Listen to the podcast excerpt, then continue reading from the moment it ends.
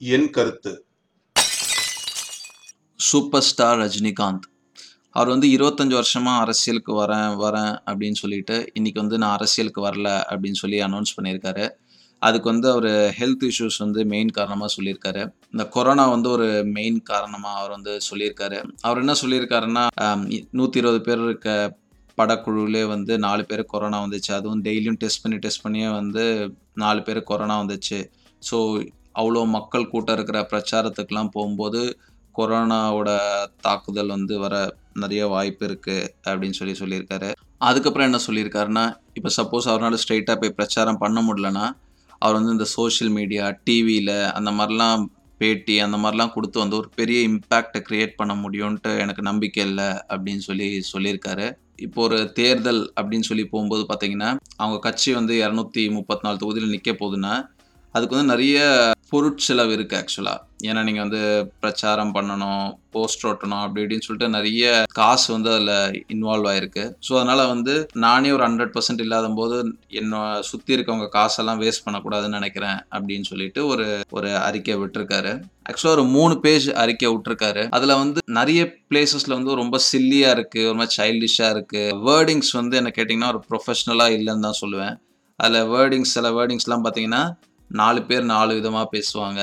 ஒரு ப்ரெஸ் ரிலீஸில் வந்து இந்த மாதிரிலாம் யாராச்சும் யூஸ் பண்ணுவாங்களான்னு தெரில அது வந்து கொலோக்கியலாக யூஸ் பண்ணுற வேர்ட்ஸாக இருக்குது அந்த மாதிரி வந்து நிறைய பிளேஸில் வந்து ஒரு மாதிரி ப்ரொஃபஷ்னலாக இல்லை அப்படின்னு சொல்லி சொல்லுவேன்.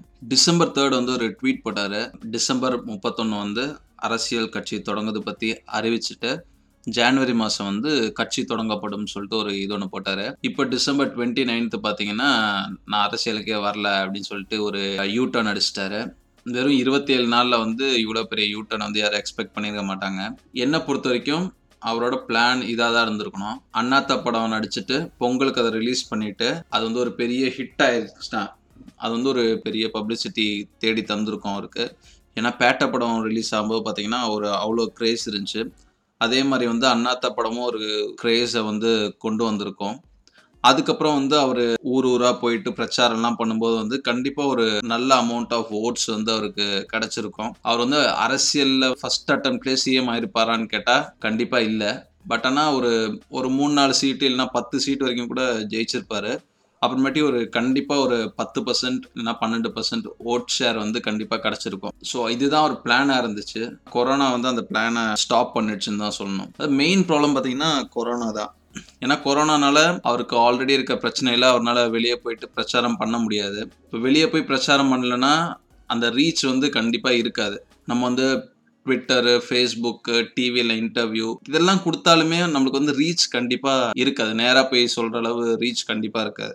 ஸோ அதுதான் வந்து ஒரு மெயின் ரீசன் அதுக்கப்புறம் பார்த்தீங்கன்னா வந்து அவங்க ரஜினி ரசிகர் மன்றத்துக்குள்ளேயே எனக்கு தெரிஞ்ச நிறைய இன்டர்னல் பாலிடிக்ஸ் இருந்துச்சு அப்படின்னு சொல்லி நினைக்கிறேன்.